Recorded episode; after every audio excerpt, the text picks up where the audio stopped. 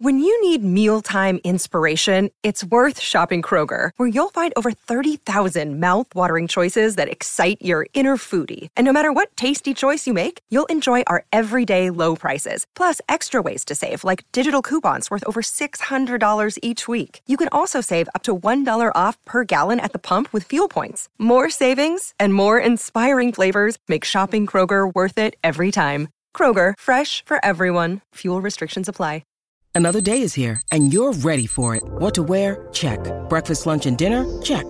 Planning for what's next and how to save for it? That's where Bank of America can help. For your financial to-dos, Bank of America has experts ready to help get you closer to your goals. Get started at one of our local financial centers or 24-7 in our mobile banking app. Find a location near you at bankofamerica.com slash talk to us. What would you like the power to do? Mobile banking requires downloading the app and is only available for select devices. Message and data rates may apply. Bank of America and a member FDIC.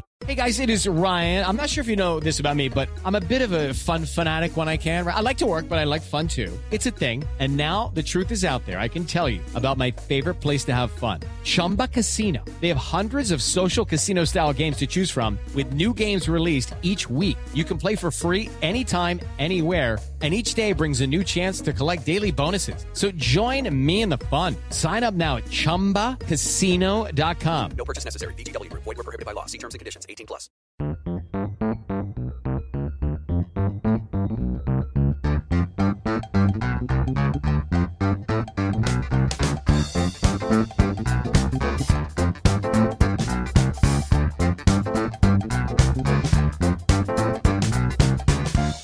Hello and welcome to the Analyst Inside Cricket. And I'm sorry to say that Australia, I think, have got eight fingers on the Ashes urn after a, a very strong day in which they bowled England out and then rattled up a, a, a quick fire, though at times slightly fortuitous score of around 150 and then set England a massive 383 to win and took two quick wickets in two balls, including the England captain for naught, first ball.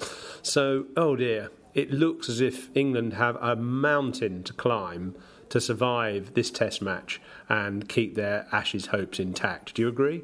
Yep, two week delay in Australia retaining the Ashes. Uh, two weeks ago, going into Sunday's play, it looks as if Australia were going to win that Headingley Test match and therefore retain the Ashes going into the final day at Old Trafford. It looks as if Australia just about there. Seven fingers, nine fingers, uh, eight fingers. Couple whatever of Kit like. Isn't it? Eight fingers, I think. whatever you like to say, I think they're they're just about there. I thought uh, after tea they really stamped their authority on the game. England bowled well in that afternoon session, and then after tea, Smith came out and attacked. I thought it was really interesting. I don't know whether they had a talk about it during the tea until right. This is what we want to do. They really stamped their authority on the game. They attacked. England wilted. Australia scored lots and lots of runs. Got into a position from which they could declare with about half an hour to go or half an hour's play left, and then knocked out two England wickets before the close. Utterly ruthless, and I think they've been ruthless during this Test match. They've dominated it right from the start, or pretty much from the start. Okay, England had them a couple down on that first day, but after that they just took over, and they they thoroughly outplayed England in this game. Yeah, it was all about first innings runs, wasn't it? And uh, Australia capitalised on uh, uh, their well, sort of the core of, of Steve Smith's innings, but you know other players made a few around him, and they got to that close to 500. England had to get to say 400. Uh, they didn't manage to do it today. They had a, an outside chance if Bairstow and Stokes could have put together a, a healthy partnership today and seen off the second new ball. It wasn't to be. I thought uh, actually Johnny Bairstow played a, a loosest shot. I mean, how does Mitchell Stark try to get his wickets? Mostly by trying to swing the ball in full to a right-handed batsman, especially with the, the new ball, which he just got hold of. It was a good ball that he bowled. It did swing, but Bairstow going for the big drive, the kind of shot that you'd see him playing in the one one day internationals, the white ball sort of domain.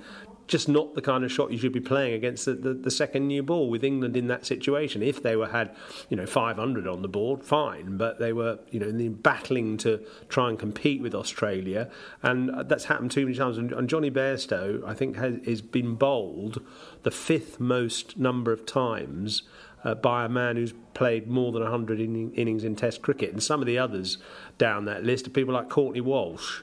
So it's not a particularly good stat to be the owner of, having been bowled so often. You know, thing is, I mean, batsmen get good balls and they're allowed to be uh, to be out to, to good deliveries. They're allowed to play bad shots as well. But I think a good player being bowled consistently shows a, a, a degree of, of weakness and actually a degree of sort of mental frailty as well because they've done nothing about it. Yeah, the other point about that is that batsmen are able the other point about that is that batsmen are allowed to keep out good balls. Uh, you know, if you get bowled a good ball in a test match, you are allowed to keep it out. And actually, the best players do that, don't they? They keep out the good balls, and that's what helps them survive and go on and, and flourish. I thought Stark was really good today, though. He was so much better than he was yesterday. Sprayed it all around on that third day. Today, right on it, testing England, challenging them, good delivery to get rid of Stokes as well. So he was right on it. So the three Australian pace bowlers have had a real say in this game. The one bowler in the Australian attack who's not yet had a say in the match really is Nathan Lyon, although of course he does allow them to bowl at the other end and rotate at the other end. He's not had a say in this match so far. I wonder if he's going to do so tomorrow or whether actually the seamers are going to do as much of the work uh, as Lyon. But there's plenty there for Lyon at one end and then the seamers at the other. It's going to it's going to be really tough. It's going to be relentless for England as it's been throughout the game. They've just been worn down almost from start to well, close to finish, mm. and I mm. think we're, we're not far away from the finish now. Sure. I think you're right. Stokes got a good ball, and he played, you know, in typically resolute fashion, but just was beaten for a little bit of movement and pace by Stark, who has that ability to just produce you know, wicket-taking deliveries, even though he wasn't as consistent as perhaps he, he hoped to be. Jos Buttler got England through to close to 300. And there was a bit of byplay going on uh, when he was in with Jofra Archer. It was quite an interesting exchange, actually, with um, Matthew Wade fielding at short leg, who is Jofra Archer's teammate at the Hobart Hurricanes. And uh, one assumes they, they got on okay, but it didn't sound like it from the way that that Matthew Wade was commenting. I mean, typical kind of Australian bit of sledging, bit of sort of sort of verbal abuse, but, but almost like um, just making slight uh, accusations about someone without actually speaking to them. So he was calling out to the keeper and slips, who were some distance away, uh, stuff about oh he's he's happy to go to the press and talk about stuff behind our backs, and uh, he didn't turn up for a uh, practice match, a warm up match for Hobart Hurricanes. Uh, can't trust him, can you? Kind of idea, that sort of thing he was saying, which was just trying to get into Archer's head, and I, I don't know whether it affected him. I think it, it certainly didn't make him as determined as, as maybe he could have been. And he played a couple of loose wafts and got out. It did sort of uh, rile Archer with the ball, probably a bit later. Uh, we can come to that. But uh, it meant that Buttler was sort of running out of partners. Uh, actually, Jack Leach tried to stay with him, but in the end, Buttler sneaking quick runs, went for a, a big shot over the top and got out. Yeah, I thought Buttler's shot was really disappointing. I'll tell you why. Just just think about this for a moment. Buttler had Leach at the other end. Now Leach has shown you know sort of admirable um, poise at the crease. You know he's, he's dug in, he's worked really hard. Okay, he got he did get lucky today because he was out LBW it wasn't given out by Marais Erasmus. Buttler's capable. He got himself in. He's capable of playing shots. England just got past the follow on. Okay, Australia might not have enforced it. Okay, just look at this could they just push that partnership for another half an hour, say?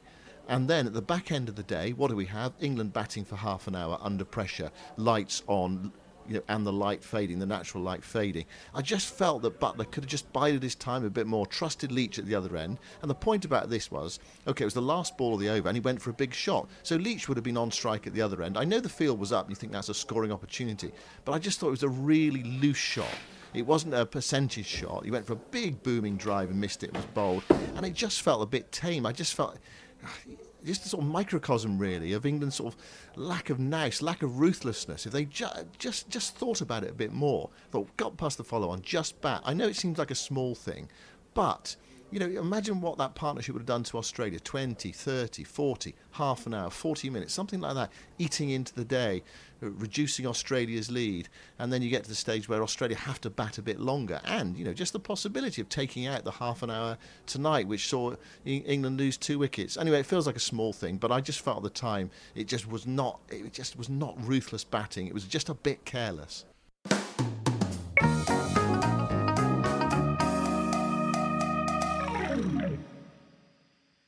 Okay, so we're now uh, halfway through the game in innings terms, so, and England have conceded a lead of just under 200. Uh, quite impressive the way England came out with the ball in the second innings, uh, in the Australian second innings this afternoon. Ben Stokes, interestingly, gave the team talk, a sort of rabble rousing kind of call to arms, and Archer and particularly Stuart Broad really responded brilliantly. Broad getting David Warner out almost immediately, this time LBW to one that sort of shot along the ground, and he bowled a great length. He's bowled so well, actually, consistently in the series. Uh, he's got Warner consistently I think it's seven times now out of eight. And uh, Warner is he can't buy a run apart from that one innings he's played in the series. He's made 79 in total, and he just he just looks a, a, a walking wicket for, for Stuart Broad, doesn't he? Yeah, I mean Broad's got it right over him in this series. I saw a tweet from Simon Wilde, who's the cricket correspondent of the Sunday Times, saying this is the worst series by an Australian opener ever to you know someone who's played eight innings in a series. So the worst series by an opener ever. I suppose what happens if you have a really bad series, you don't get to eight innings, do you? You get dropped by now. But Warner's sort of one of their, their gold standard players. I mean, does he play at the Oval? I presume he does. But I mean, he's had a terrible time of it. You know, three noughts in a row, broad all over him. Uh, but they've got Steve Smith, haven't they? They've Steve Smith to cover over all the cracks in their batting lineup. Yeah, I, I, I found out today, travelling up from London on the train, uh, that I sat with three Australians, and uh, one of them told me there's a Twitter account called "Is Steve Smith Still Batting?"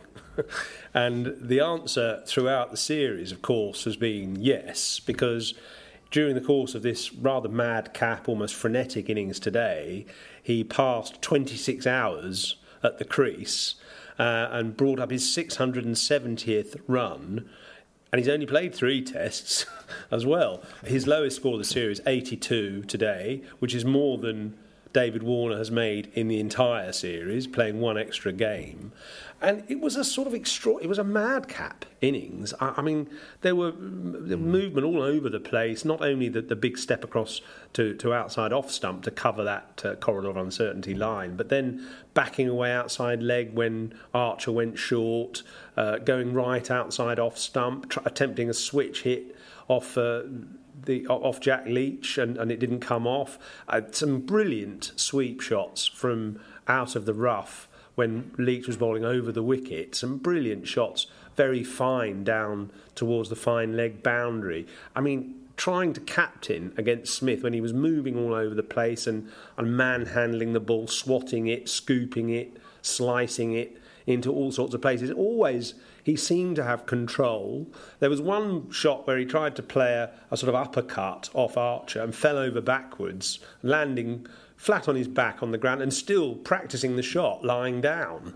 You know, absolutely bizarre. And, uh, you know, it, it, at the end, the stumps had become totally irrelevant. And Stuart Broad bowled one ball as Smith moved a, a, sort of outside leg. He bowled one ball trying to follow him, and it went so far down the leg side, Bairstow couldn't get anywhere near it. It went straight to the boundary. It, it, you know, it was one of those. It was almost worse than the Steve Harmison delivery in, in the Ashes of 2006. It was it was one of those sort of strange.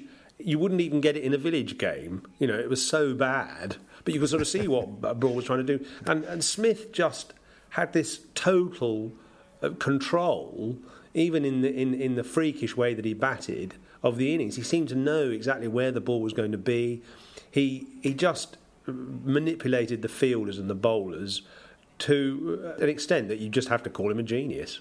I thought he was superb today. Really selfless innings as well because t- towards the end he could have had his eyes on another hundred. Okay, he, was, he, he probably did in one sense, but he, he was he realised that Australia wanted quick runs to the declaration, and he was playing all sorts of extravagant, outrageous shots. And I, I think he sort of sacrificed himself for the team. In, in the end, he was caught in the deep. I, I thought he was really selfless, uh, t- t- tough to start with, and it was a it was a bizarre, eccentric innings. He, and you're right, he, he must drive the opposition mad. Well, not just the fact he stays in the whole time, but all these idiosyncrasies about his batting. It's you know talk about sledging. I think you, you it, it, would drive you to despair, would drive you to talk to him, but it doesn't seem to affect him in any way whatsoever. But yeah, excellent again from Smith. Bizarrely, his lowest score of the series, and yet uh, you know it was another fabulous innings from him.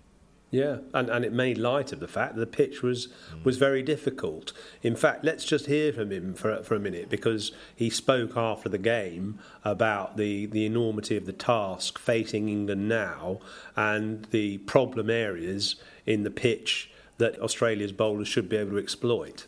Um, I found when I first went out to the middle, um, I felt when you bowl a good length, there was enough up and down and sideways movement. Um, actually took, you know, my first probably 20 or 30 balls, I felt pretty vulnerable um, when they were bowling that good length. So um, Paddy hit it beautifully tonight. Um, I think that ball to Root's a, a, blueprint of what we need to do tomorrow, first thing in the morning, um, and keep hitting that. Um, I think the quicks to keep hitting that top of the stump length um, and and let the pitch do its thing. mixed in, I think, with a good bouncer to play with their feet and um, you know maybe get a bit of up and down as well.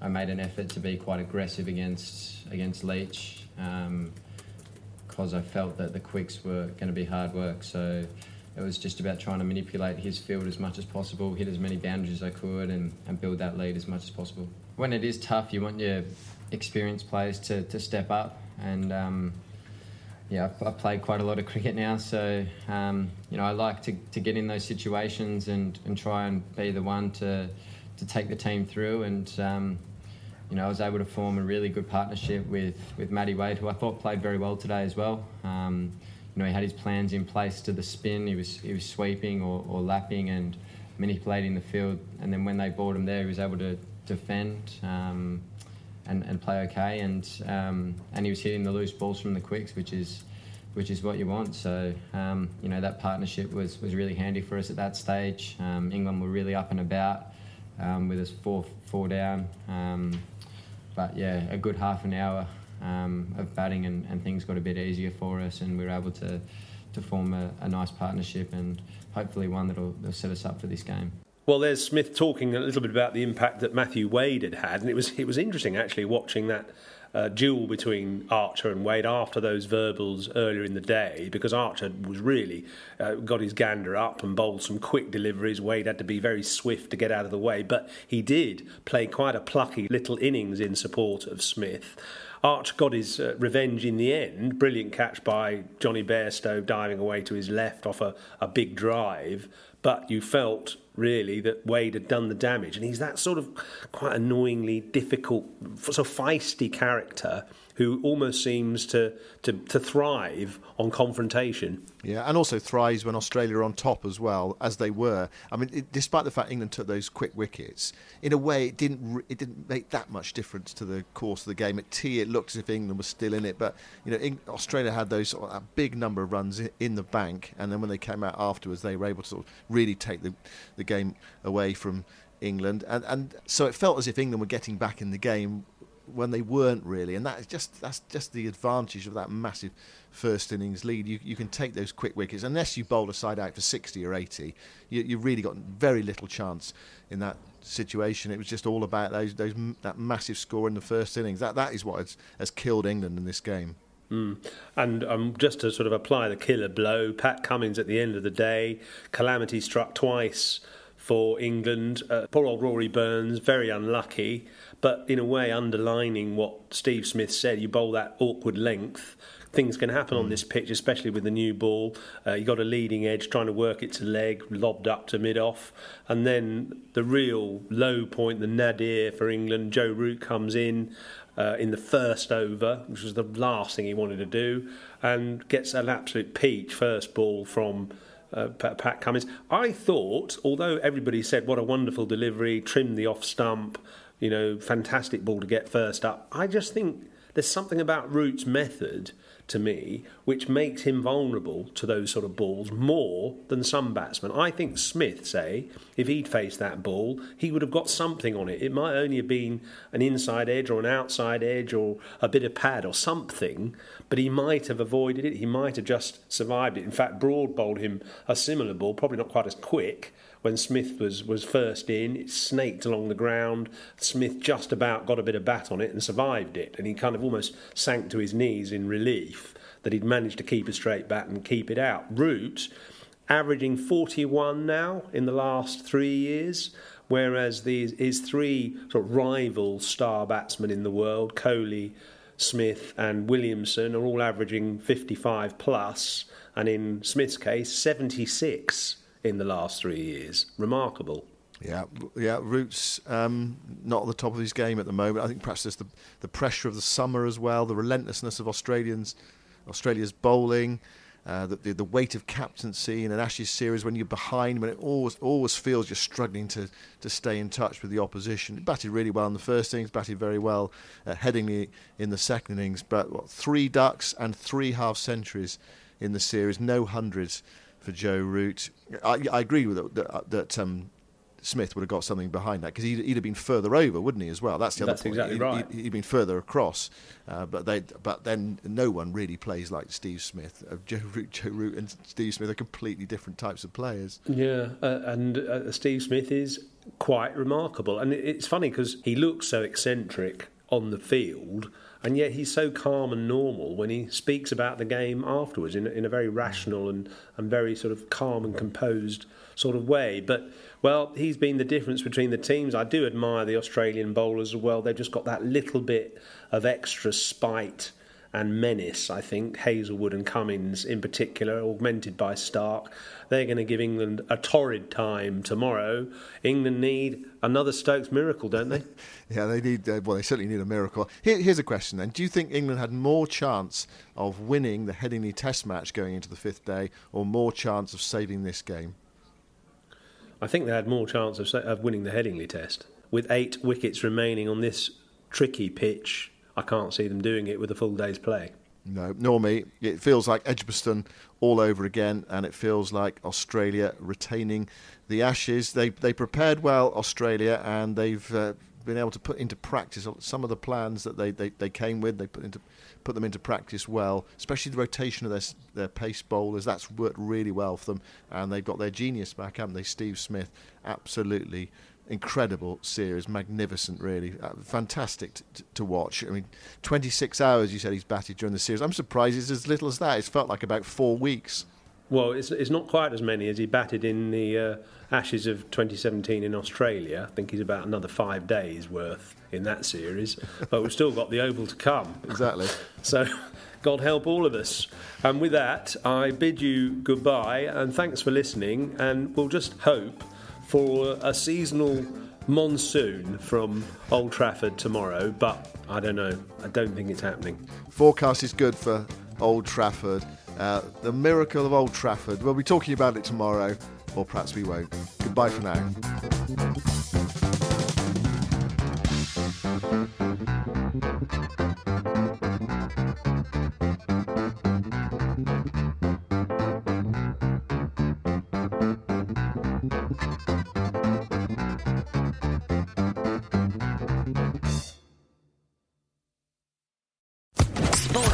Podcast Network.